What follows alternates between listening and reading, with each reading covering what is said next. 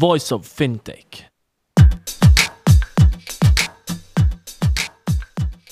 Welcome to Voice of Fintech, a podcast mapping out the Swiss and global fintech scene, connecting fintech enthusiasts with startups, incubators, accelerators, business angels, and VCs, and incumbents interested in partnerships. Voice of Fintech will help you navigate the fintech ecosystem. Here you can listen to the startup founder stories, what investors and incumbents are looking for when dealing with startups, and find out more about resources provided by incubators and accelerators. My name is Rudy Falat, and I'll be hosting this podcast.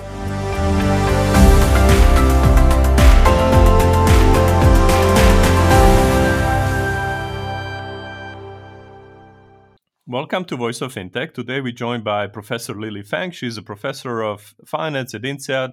Originally, I think Lily, you started in Singapore. Now you spend more time in Fontainebleau and actually in Switzerland as well. So we're going to talk about fintech and 2020 and the pandemic and what that meant for the people who work in financial services. And uh, many of them have been working remotely more than ever. And uh, we would like to know also what would that mean for fintechs going forward? What are the opportunities here? Uh, so let's focus on the positive, how to turn the current situation into something that you can build on, and we go from there. To get to the, those answers, we have actually run a quick survey among the listeners, you know, in a month uh, before the recording of this. And we've asked exactly these sort of questions. So we'll discuss now the results as well and uh, the Lily's research uh, related to this. And um, we see what we can do for 2021. So, Lily, how are you today? Good, thanks, Rudy. Thank you. Can you introduce yourself? Why have you become an academic in finance? What drew, drew you to this? That goes back a long time. So, growing up, I always liked math a lot, and so a bit of a geek, and um, you know, just ended up studying for my undergraduate in Canada math and combination of math, computing science, and business and finance started to just fascinate me. It seems like it's the area that, you know, these, the confluence of these topics naturally come together. And I have to say that after I graduated from my PhD from Wharton, I did struggle quite a bit between whether to go to Wall Street or, you know, um, stay in academia. And in the end, I chose academia and I'm really happy where I am because, you know, it gives me the chance to do research, to think more deeply, you know, from just the day to day hustle and uh, at the same time, I love the teaching aspect, connecting with people, connecting with executives, and also working with people uh, in my role of consultant and, and, you know, solving real problems. So I'm really lucky where I am. Great. And you've been an INSEAD professor since 2003. As I mentioned, first based in Singapore, now in Fontainebleau. I think this was when INSEAD first opened the campus in Singapore, right? Uh, so, how has education changed during those times when you think about MBAs, you talk about executive MBAs, and and uh, nowadays also the virtual or hybrid uh, delivery methods of content, I guess. Mm. What have you seen as big trends uh, yeah. overarching those uh, you know those years? Yeah, you know, I've been at INSEAD in academia for 17 years, believe it or not, and I joined the year of um, the previous pandemic. Uh, you know, the actually it wasn't a pandemic. I joined the year of the SARS, but since then lots have changed. Um, actually, two things that really come to mind. One is diversity. So you know, INSEAD has always been a leader in terms of being very diverse in our student body and as our faculty body.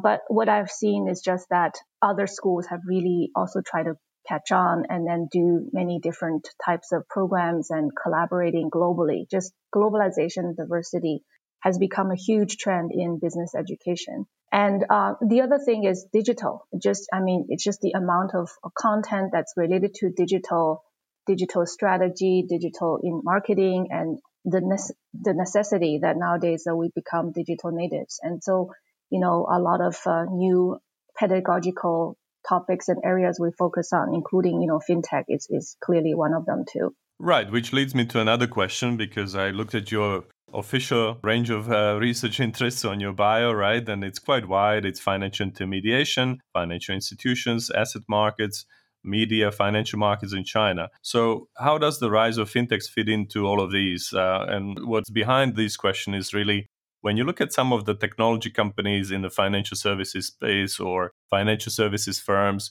they didn't call themselves 10 years ago when they started the fintech. And now it's a it's a buzzword and you have to be a fintech and you even go backwards you can kind of redo the history right mm. so How does that uh, fintech uh, phenomenon fit into all of your interests? Oh, I think it's a, just a really natural fit. I think if you're a finance person, academic, it's one of the mega trend that's happening in society, happening in our industry. That's just really hard to ignore. You know, I mean, if you're a curious person, you naturally become very curious into that. And as you said, one of my research areas are different financial intermediaries, including I studied a lot, you know, venture capitalists, and I also have China as one of my interests. And, you know, fintech is one area where VC has poured so much money. It's maybe the, you know, most uh, hotly kind of invested area. And China also, you know, is a really significant, if not a leader in terms of this area. So that just kind of fit into my traditional areas of interest. And even more broadly, you know, I'm always interested in my research has always centered on financial intermediation. And that's really at the core of financial market. You know, how does information get transmitted? How does it get impounded in prices? And how does, you know, the financial market solve information problems like frictions? And fintech is just a way, a new way of using technology to solve, to perhaps improve our way of solving financial, you know, information problems to deliver those fundamental underlying services in a better way. So I think that this is just a super exciting area that um, creates a lot of new research ideas and topics.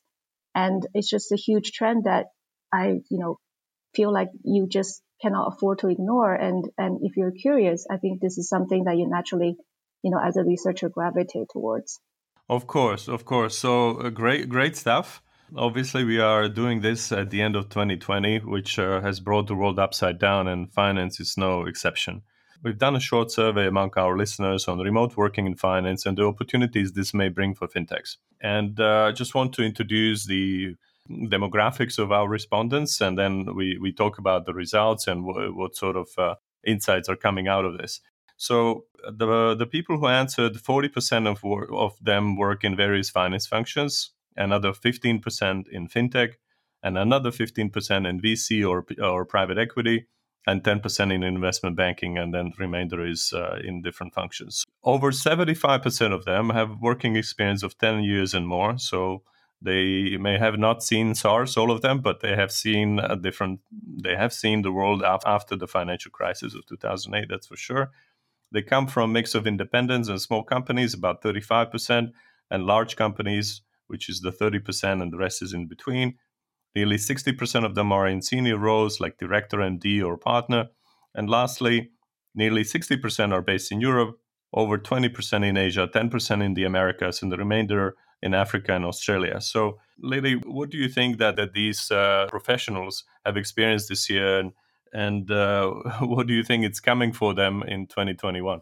Yeah, I think that really you did a very interesting and, and timely survey. I think that everybody, you know, firms around the globe are trying to figure out, you know, kind of what's in store in terms of the new norm. And I, I don't think that there is a kind of a consensus answer. You, you, you see firms doing different things. You know, on the one hand, you have, you know, kind of Google's and Facebook and Twitter, these companies, they are going fully remote. They are maybe making remote mm-hmm. work permanent, you know, even willing to relocate people and so forth.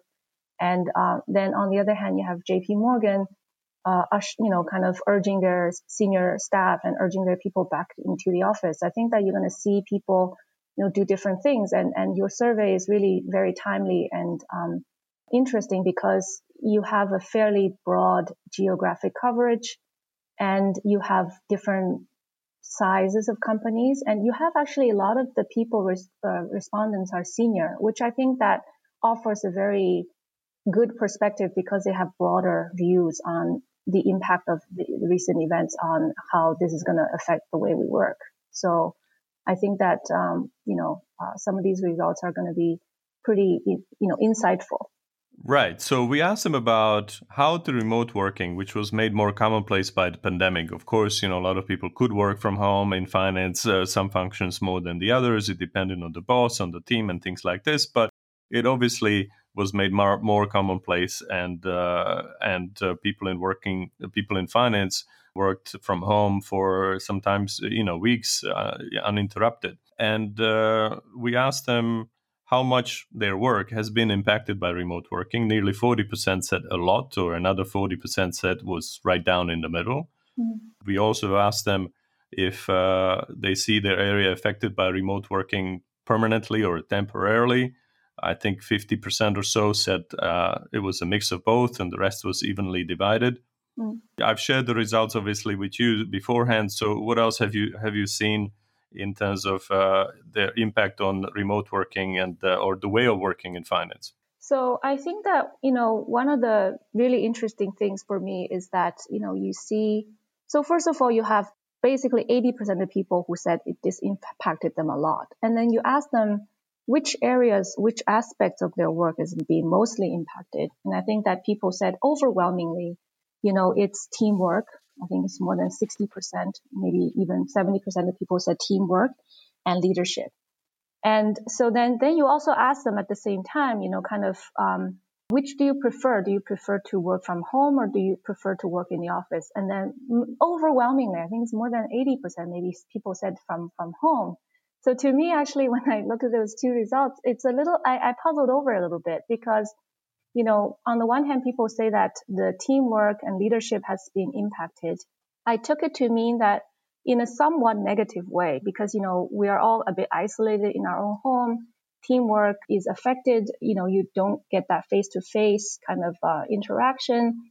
And it's also maybe harder for leaders to essentially, you know, um, in, you know, uh, lead a very diverse team across different, you know, even time zones and so forth. So, but on the other hand, when you ask them which way of mode, which mode of work they prefer, they say, I prefer to work from home. So it's almost like, okay, you know, that worse or maybe more negative way of teamwork or, or the, the, leadership goes out uh, the window. But uh, so I puzzled over this. But I think that actually, if you look at more in a detailed response, what, what's happening is that I think we all recognize that, you know, we need teamwork, we need FaceTime, we need to be, you know, in, in the, in the office in order to be effective. But the question is really, do we really need that five days a week and eight hours, or at least eight hours a day? You know, I think that that's, that's, you know, important. So, so it, it seems to be that perhaps my uh, initial interpretation is not quite accurate in the sense that it's true, you know, you have more remote work that makes the face to face experience, obviously that dramatically reduces that necessary face-to-face experience. But at the same time, actually, there are aspects of remote work that can enhance teamwork and, and leadership because we know, especially for the senior leaders, it's, um, in addition to fire, you know, firefighting, you need time to think. And maybe if you're just in the office, it's more easy to get distracted and you have less of that mind space to, you know, kind of think more deeply about longer term and, and about more kind of broader issues. And I found one of the respondents, which is so interesting, said that, you know, I actually get to, when I work from home, I get to take a walk to clear my head. This really energizes me. And I think that that's really, you know, a fantastic thing because I think that we, we do need, you know, personal interaction to lead effectively, to work in a team effectively. But essentially, I make sense of the result, essentially indicating that we don't need that, you know, five days a week you know, 10 hours a day. We need that part of the time and other times there are really great aspects of working from home that allows me to think more deeply, allow me to be a little bit more introspective, you know, and just think in, in more quiet. And even for teamwork, you know, kind of there's this other aspect, which is that every individual need to be more accountable, managing their time, and ultimately the team puts the work together. So I think that there is really my uh, the the results made me think a little deeper about what does teamwork and how the effect has really been. And I really think that remote work hasn't really been all a negative for teamwork and uh, leadership. In fact, there's good aspects, which is carving out space for individuals to take responsibility and for leaders to think more deeply. And so in the end, people want to choose, you know, a combination of remote work and in office. Right. And we actually asked them how many days a week would you like to work from home? And nearly 50% of the people said three days a week. Yeah. With around 15% either two days or another 15% four days a week. Yeah. So, uh, you know, there is quite a bias towards working from home. We also asked, you know, which days, uh, just for fun. Uh, obviously, they came up, uh, people came up with a Friday or a Monday or Wednesday, right? Mm. But I must say, you know, and shout out to an earlier guest on the podcast from Mana Search, where Mimi and Nguyen from Imperial did the research as well. And, and uh, she's actually quite against the home office because uh, she's more concerned with more junior people. Mm. And the idea there is that, well, if you're a junior, you want to be in the office because you need to learn, and it's much more difficult to ask your boss for help if it has to be scheduled. That's so true. you know, spontaneity and uh, kind of uh, that that sort of environment is um, is hard to replicate in a virtual world. I think that that's why J.P. Morgan has asked their people to come back to office. Right? There's certain aspect that's hard to replicate at home. Right, but also there are some companies which recognize that, uh, but they also recognize they are in the region where you know the stats don't don't really allow them to come back to the office. So what they've done is they've developed specific online programs for onboarding of new employees in this in this sort of uh, times, right? So they don't just do the regular compliance stuff, but there is a additional training because they know they won't be able to walk around the office and ask just anybody. So mm-hmm. again, it's not a perfect substitute, right? But I think where I'm going with this is that maybe we also need to get better at using the technology that is out there. Yeah. And, yeah, which exactly. is already happening. And so in many countries, many sectors, also in education, it is already much better than six months ago in many countries. But yeah, you know, we'll, we'll see how it goes. And then, you know, we turn the people's attention to how to uh, capitalize on these changes and and uh, turn them into opportunities because mm. they may you know impact the work uh, the way we work for years to come so how is that an opportunity for a fintech company and uh, we talk to we ask people about what are the biggest opportunities if remote working becomes more extensive over mm. 60% of the people said the most uh, significant opportunities are in client onboarding or kyc or uh, uh, you know CRM, so in client management, over 50% in automation and insights, followed by cloud native core banking technologies or cybersecurity.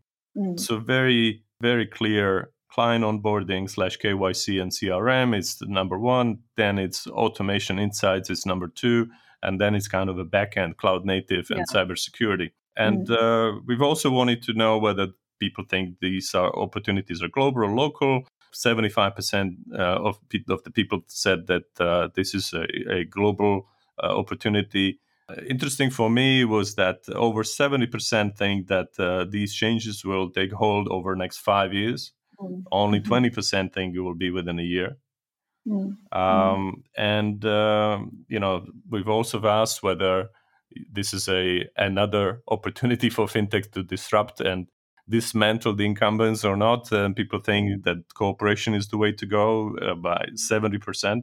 What are your impressions when you hear these sort of uh, results and, and views from the finance professionals? Yeah, I think that they're actually pretty much consistent with my own priors. I would say that, you know, the, a lot of the mid office, back office work is going to be more and more, you know, um, done by fintech. And um, so the wiring and plumbing of you know the our technology information system. At the end of the day, financial systems are importantly at the core they're information systems. So that's going to be handled by more and more technology. And I think this pandemic is just a little bit of a catalyst, you know, in terms of pushing up those uh, you know agendas and does create you know additional opportunities for innovation and adoption of you know new technologies. Um, I would also agree that some of the stuff will probably be taken up quite quickly within a year, but full kind of rollout and more broadly adaptation is probably going to be more like a five year frame. Um, rel- so relatively rapid, but not, not sort of immediate. And then, you know, if a lot of the back office and mid office work is going to be handled by technology, and fintech, that's going to be leaving essentially the more front end, the value added work, the actual deal making, the, the actual things that, that needed the face-to-face interactions to be done by professionals, so the more, more value added. And that seems to be the right way to go, you know, and that's exactly the whole goal for fintech is to use the technology to replace, you know, more expensive, you know, human activities by, by technology more efficient and do, doing it even a better way, you know? And so I think that those results are fascinating and pretty much it, it makes total sense to me. Right. And I think also virtually means that you have access globally to talent, right? So mm-hmm. not yes. only the technology, but uh, people who put it together, you can hire them from anywhere in the world. I think yeah. one of the comments I've seen uh, was that fintech will essentially replace all the non revenue generation jobs at mm-hmm. the financial institutions over the next decade. So let's see how that goes. But uh, a lot of people see the positive in uh, kind of democratization of the uh, hiring as well and the opportunities because you may work really from anywhere in the future right? Imagine yeah. if imagine if this what we're going through happened 30 years ago when we didn't have the video streaming right? Right. I think that definitely the, techno- the technology does you know kind of re- you know reduce the distance if you like and it's a great tool because nowadays all the really good companies are trying to hire a diverse labor force and you know uh, benefiting from talents you know from d- different places. And to the extent that the technology helps us do that that's that's just a fantastic thing. I think you know indeed you know the diversity in the in the pool uh, talent pool does help. Like the top performing firms are all doing this. And um, i think we're going to see this trend. And and in fact the fintech development is going to help that so let's hope that this will uh, mean only the greatest the benefits for the consumers, so that uh, people will be able to find uh, job opportunities in this new sort of setting as well. Uh, so mm-hmm. before we wrap up, I just have two questions. One is, what are your key priorities for next year in terms of research or teaching? On the teaching front, I mean, an absolute priority right now is uh, we have a new fintech program we're about to launch, and uh, you know this is something we've myself and a number of my colleagues from other areas, from strategy, from operations and econ, you know, jointly deliver together. So we're excited and working hard on that. And um, on the research side, I have a number of projects that um, are related to ESG, you know, about the metrics and about how ESG considerations mm-hmm. affect uh, firm performance and so forth. So, you know, just um, I'm, I'm myself super excited about these new research topics. Wonderful. And uh, so, where can interested parties reach you and find out more about your research, uh, writing, or teaching? Oh, thank you. Uh, thanks so much. You can, you know, very easily find me on our INSEAD, you know, website. You can find me easily on LinkedIn. And also, we have this new fintech program that's going to go online pretty soon. And of course, you can also easily find me there. Great. Well, thank you very much, Lily, and looking forward to it. Thank you. Yeah. Thanks, Rudy. Thank you for listening to Voice of Fintech podcast. If you haven't already, check out also voiceoffintech.com, where you will find all the episodes and additional resources related to the podcast. You can also subscribe to Voice of Fintech on Apple Podcasts, Spotify, Google, or any other podcast app that you like. If you have any suggestions on the topics or guests, or how to make this podcast better for you, please email us at info at voiceoffintech.com. Happy to hear from you. Thank you.